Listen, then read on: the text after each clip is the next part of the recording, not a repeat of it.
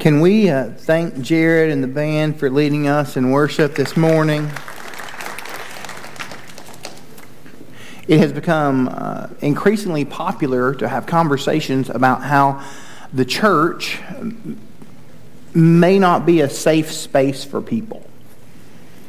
And some of that is for good reason. Things that are taking place that are really in contradiction to who our God is and the way that our God sees people and would treat people. Those things are definitely present in many churches. However, for me, and throughout the history of my life, all 45 years, the church has served as an incredibly safe space for me.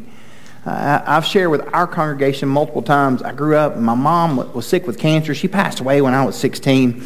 I had a dad who struggled with substance abuse. And I had a grandmother who was really faithful to make sure that I was in gatherings like this. Now, it wasn't always like this. I'll be transparent with you. For many of those beloved saints at my church when I was a child, if they knew that I was on stage in jeans and sneakers with drums, they would roll their eyes. They would have a really hard time with this life that I've chosen to live but I'm grateful for them, and I'm grateful for the fact that being bound to other believers does not necessarily mean that we function in the same way that every other believer has ever functioned. That, that we see that this, this kingdom that God has brought us to, the relationship that we have with God because of it, is unique in, in that He unites us in a way. Now, I did grow up in a church where we got together every Sunday, every Sunday night, every Wednesday night. Anybody else feel that at your house uh, when you were a child? Maybe not. Every Sunday, every Sunday night, every Wednesday night. Uh, missing church was like missing school. You would ask if you could watch TV, and they would say, um, if you don't feel good enough to go to church, you don't feel good enough to watch TV. It, it was harsh, harsh home that, that, we lived in. My grandmother wasn't really into me missing church very much. And I, there was, and I grew up in East Lake Baptist Church. That was a place where churches, uh, other churches would come on mission trips during the summer. It would eventually merge with another church, East Ridge Baptist. And there was one gentleman who was part of both congregations. His name was Gordon Ratchford, and he would occasionally sing solos.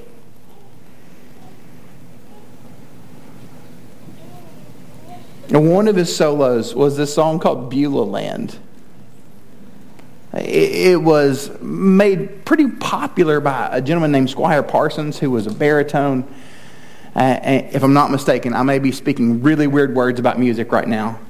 But I mean, we've already had a weird voice show up out of the middle of nowhere this morning, so it's good. Jared, I've told you if you need BGVs, I'm available. But uh, the lyrics of it were I'm kind of homesick for a country to which I've never been before. No sad goodbyes will there be spoken, for time won't matter anymore. Beulah land, I'm longing for you, and on thee one day I'll stand, and my home shall be eternal. Beulah land, sweet Beulah land. And in evangelical circles, which are what we're part of, that we were un- to understand that in line with and in light of what we have called and what we believe to be heaven. That's a pretty loaded world. It's one of those words that it's started to mean almost everything. We use it tritely. This ice cream tastes like heaven. We, we use it uh, improperly, talking about existences beyond ours that are heaven. And for us, I don't want us to see, like in a world where we're talking about heaven and we're thinking about whenever you see it portrayed on television or in a movie, for whatever reason, boom, white light is everywhere. And then you hear voices like Gandalf or Dumbledore or Morgan Freeman and, and everybody is able to eat endless pizza and ice cream and still have abs. That when we're talking about heaven, we're not necessarily talking about a place. Heaven's not really about a place, it's about a person. Heaven is a, is a who. It's not about where we will go, but who we will be with. Now we're walking through the Lord's Prayer, Matthew chapter 6. Uh, I'm going to share this with you, with you this morning. I'm going to read it from the CSB, and then as our church quotes it each week at the end of the service, I'll, I'll reference it in the King James. The CSB reads this You should pray like this Our Father in heaven, your name be honored as holy, your kingdom come, your will be done on earth as it is in heaven. Give us today our daily bread and forgive us our debts as we also have forgiven our debtors. Do not bring us into temptation, but de- deliver us from the evil one. Or our Father in heaven, hallowed be thy name. Thy kingdom come, thy will be done in earth as it is in heaven. Give us this day our daily bread. Forgive us our debts as we forgive our debtors. Lead us not to temptation, but deliver us from evil. Some of you have shared that there's a, a bit of a debate when it comes to debts and trespasses. I, you know, I'm a debt person, and you can be wrong if you would like to be. But we look at the notion of heaven. What does it mean for this passage to talk to us about the hope of heaven? For, for us to see that Jesus has just said to us, Our Father, and we shared last week that that's about the nearness of God and how God wants to be close to each and every one of us. That our Father in heaven. And the word heaven is doing a work that is really twofold in this passage. And we, most of the time, lean into uh, really the the first that, that I'll mention, we think of the vastness, like the idea that heaven is where people go when they die, and whenever we're considering heaven, it, it's functioning as a way to show us that our God is superior to all of the other gods of the world and all of the various rulers of the world. Our Father is in heaven. You can't top that if you're just the, the king of Rome or if you're just a Pharaoh, or if you're just, if you're whatever is in charge of Babel, Babylon, our Father is in heaven. So it's showing us that our God is limitless. He's limitless in power. He's the God of the heavens and the earth. He's not in temples built by human hands. He is vast. He is supreme. He is majestic. He is magnificent. But I don't want you to hear this simply because we're using massive words to talk about the God that we meet in Scripture. I don't want you to ever believe that his design or desire is to be far away from us. Paul said he's not far from each one of us because in him we live and we move and we have our being. As a matter of fact, we are his offspring, Paul says, according to some of your poets. It is a result of the fall that whenever we think about heaven, we think of it as far away, as removed from us, as if it's something that we cannot even grasp or comprehend. So go with me to the creation account. In the beginning, in the beginning, God created the what? Heavens and the earth. Wasn't a trick question, friends. It, this is when we, in the beginning, God created the heavens and the earth, which makes us think, whoa, so God set everything into motion. The world has spun, it's right there. He's got to be far from it. In Genesis chapter 3, it says about the God who made the heavens and the earth that he went to spend time with Adam and Eve the man and his wife, they heard the sound of the Lord God walking in the garden at the time of the evening breeze. So obviously they're not here in southeast Houston. And they hid from the Lord God among the trees of the garden. They heard the sound of the Lord. Whatever form God took to pres- make himself present here, it allowed for a physical production of sound. His walk was audible, he was making noise. Jesus, when he says our Father in heaven, is intentionally pointing to us the nearness of God. The vast, magnificent, superior, supreme God of the universe desires to be near to us. Think about these two words. One is the word immanent. Anyone ever thought about this word? Another is the word Emmanuel. Those words come from the, from the same root. They, have the, they, they are derived from the same thing, and they have similar meanings. Immanent means to remain or, or to dwell. That's the, the general sense. Emmanuel means God with us. They share a common root. One is the specified form of the other. So when Jesus says God is in the heavens, one, one commentator says, he doesn't mean that God is far away and distant from us. He means that God is literally the opposite of that. That God is near. Because He is in heaven, He is near. If we use the theological language, we would say that this God, He is re- present. He wants to remain with us. He is right here with us because He is our Emmanuel. Let me think of it like this. So when we have certain words, immanent, if it is if immanent is the general word, it's cola. Emmanuel, Coca-Cola. We know exactly what that is. Dr. Pepper. I know where I'm at.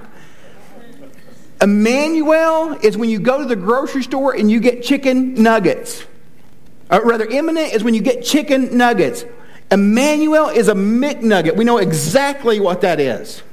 When you're reading through this text and we're considering what it means to be God with us, He doesn't just want us to see Him as distant, He wants to see that we're near to Him. That God is close to you. He's close to the brokenhearted, that He cares for us. So when we're talking about heaven, we're having a conversation about a who. Well, who is it? John 14. Don't let your heart be troubled. Trust in God, trust also in me. In my Father's house are many rooms. If it were not so, would I have told you that I'm going to prepare a place for you? And if I go and prepare a place for you, I will come again and I will take you somewhere. So, this is the language of, of place. It's, it's where we've had this conversation about mansions for much of uh, current Christendom. And by I say current, I mean since the 1900s. All of us believe that we're going to get a mansion. And just to be truthful with you, if you're worried about the size of your eternal mansion, you may not be getting one. It's contradictory to the whole thing. I go to prepare a place for you, Jesus says. But he doesn't say, I'm going to take you to that place. The very next, I will come again and I will take you to myself. I will bring you to myself. Considering and wrestling with the idea of the withness of God is knowing and acknowledging that being with Jesus is giving us a glimpse of heaven in this world. Max Lucado says this heaven is not a distant place, it is wherever Jesus is. Elyse Fitzpatrick says this because we were made for him, any place where Jesus is not will never satisfy us. Is that true? Of your soul, is that true? Most of us are satisfied to get God's stuff, even if it means we don't get God. One of my favorite pastors says this the critical question for our generation and for every generation, so he's got his generation and mine covered, is this. If you could have heaven with no sickness, and with all the friends you've ever had on earth, and all the food you ever liked, and all the leisure activities you ever enjoyed, and all the natural beauties you have ever saw and all the physical pleasures you've ever tasted and no human conflict or any natural disasters, could you be satisfied with that heaven if Jesus Christ were not there? Because regardless of the picture that we paint and how beautiful something seems to be, miraculous, overwhelming, if Jesus is not there, there is a word for the absence of Jesus. It's hell. To be absent from Jesus is to be in a place that is close to hell or eternally in hell. We are people who are called to be made to see that God has made us right in Jesus. That his nearness to us is because of Jesus. And that our eternal place in the heavens will be with Jesus. That we are Jesus people. This should not confound or confuse us. This is not a compound idea. This we believers in God through the broken body and the shed blood of Jesus. That's where our hope is. Jared picked a whole song set about it this morning. Every song that we've sang is about us being united with Jesus because Jesus is our hope. Now, we can have conversations about heaven and, and in the sense of where do my loved ones go when they pass away. But for the, our purposes here, we see that that is them being with Jesus. That there is a nearness that God has provided for us in Jesus. Because Jesus says, I'm the way, the truth, and the life. No one comes to the Father but through me. If you know me, you will know my Father. From now on, you do know him and you have seen him. Jesus is showing us the unique interconnection between God the Father, God the Spirit. So, if heaven, and we're looking at this idea, it means the nearness of God, what is it not? Or what are we looking at eternally? Heaven and the eternal hope of it is that we will be with Jesus without the impact of sin. Heaven is to be with Jesus without the impact of sin. A couple of conversations that are taking place. The only,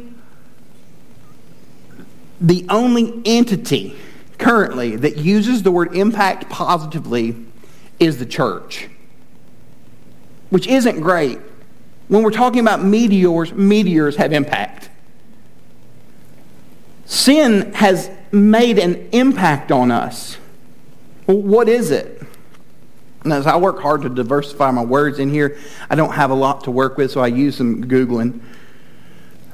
But there are some certain words that I will use to describe the, the nature of sin, the, the, the influence of sin, the impact of sin. I will use the word invade sometimes, that sin is invasive. I will also say that sin infests, that sin infects. All of these are words that are at play, and what they are doing is they are, when we're talking about sin, we are talking about something that is going to say to the heart of a human being that you have to be far away from God.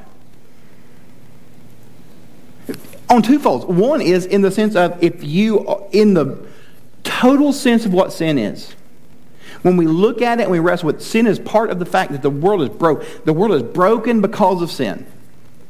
And regularly we are reminded through the limitations of earthly life, through sicknesses that we will have, that we had nothing to do with, we didn't choose to have.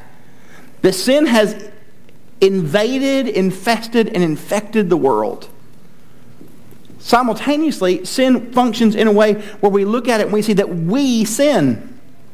Now, we should not call, when we look at our personal sin, we should have the same disdain for it that we do for the fact that the world is broken. That sin is invading, infesting, and infecting the world. None of those words are good, but all of those things are things that we look away from. When we're watching the news about a war taking place somewhere in the world and they show the devastation of it, something in our hearts causes us not to want to watch that. We want to turn away. When, when, you think about a home that has an infestation of bugs, you don't want to look at that because it's grotesque. When I showed up this morning and there was a dead bird on the sidewalk, and I had to clean it up because Jared wasn't here yet. There's infection that's there. Whenever we look at what sin does, it's done these things to us. And all the while, while these things are taking place in us, that it causes us to see and think that God is far from us. Now, if you are not a believer, sin has provided a wall where you are far from God, all the while, God reaching over, seeking to call you to Himself. And if you are a believer in Jesus, you are at times made to think that you were alone in the face of difficulty and hardship, while Jesus says to you, Absolutely not. I've not left you. That I'm with you. That I've not abandoned you. All of those words are turn away words. It's worse than we realize because sin causes humanity to be far from God. It causes the believer to think that he or she is far from God. It causes us to miss Jesus.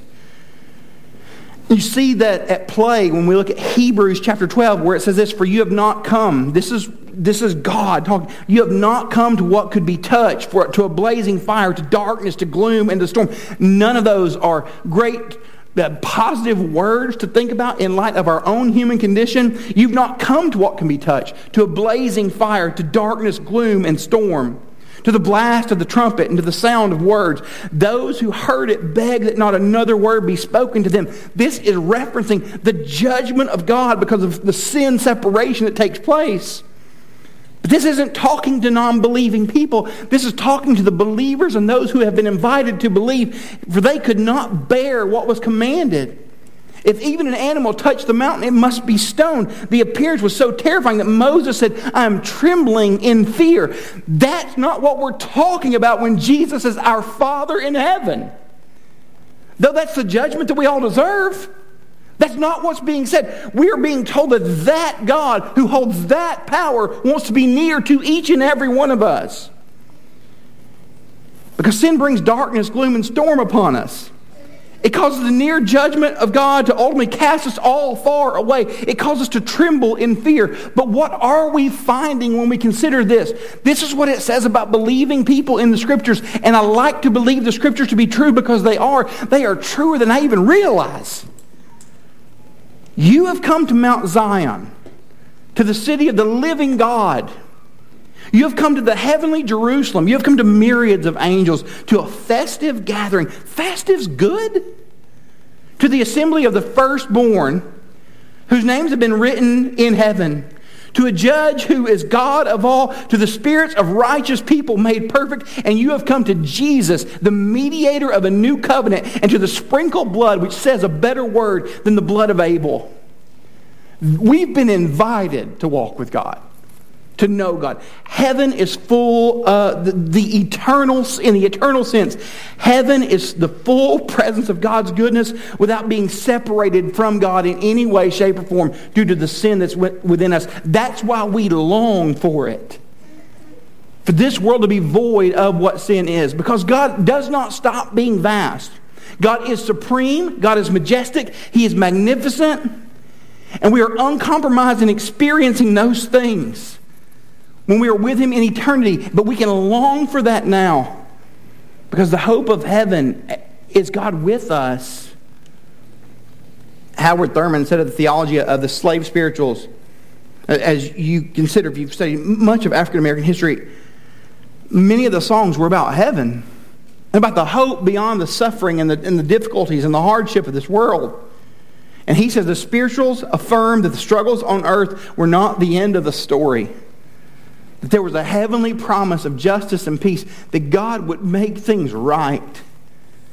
So, church family, as we consider what it means to wrestle with heaven, know heaven, think about heaven, and to consider what it means for us to be living in light of the kingdom of God, would you see, would we acknowledge, would we know and trust that God with us means our Father in heaven, He's close to us.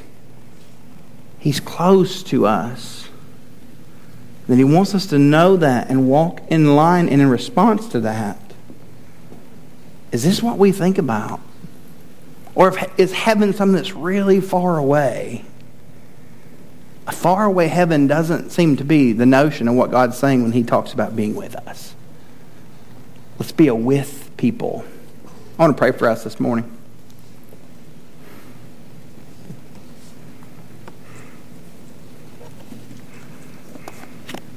God displays and he, he declares his closeness in Emmanuel, God with us. He says that to us.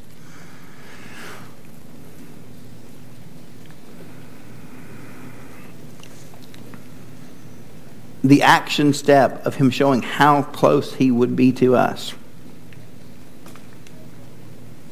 was when this God, who is vast and powerful and majestic and supreme, when this God took human suffering upon himself.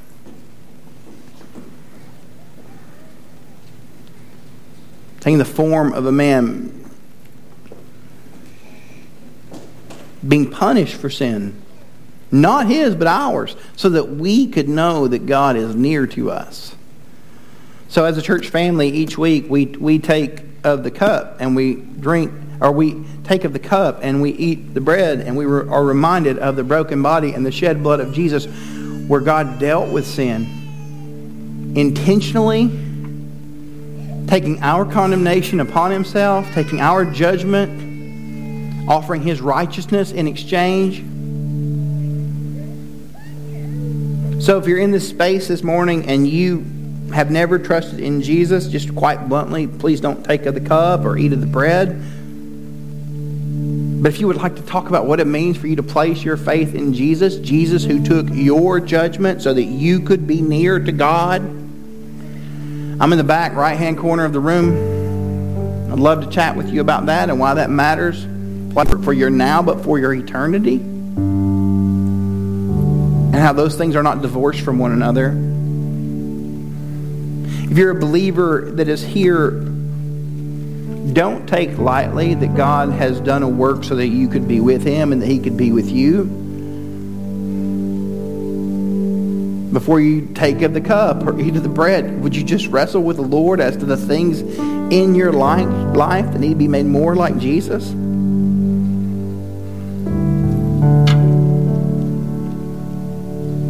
Father, I thank you for these people. I thank you for the hope of heaven. I thank you that you've offered to be near us. That we are a people who can cry out, Abba, Father. That we are a people who can know that you are a God who loves us and is for us. Father, I thank you that the doom and the gloom of this passage in Hebrews, Lord, those are not, that is not for your people, though we deserve it.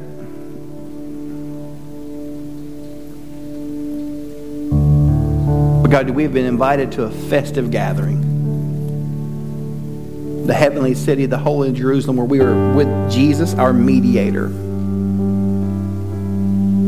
So in this life, would we not lose sight of the fact that you promised to be with us as we go to battle with sin until the day that you eradicate it completely from this world?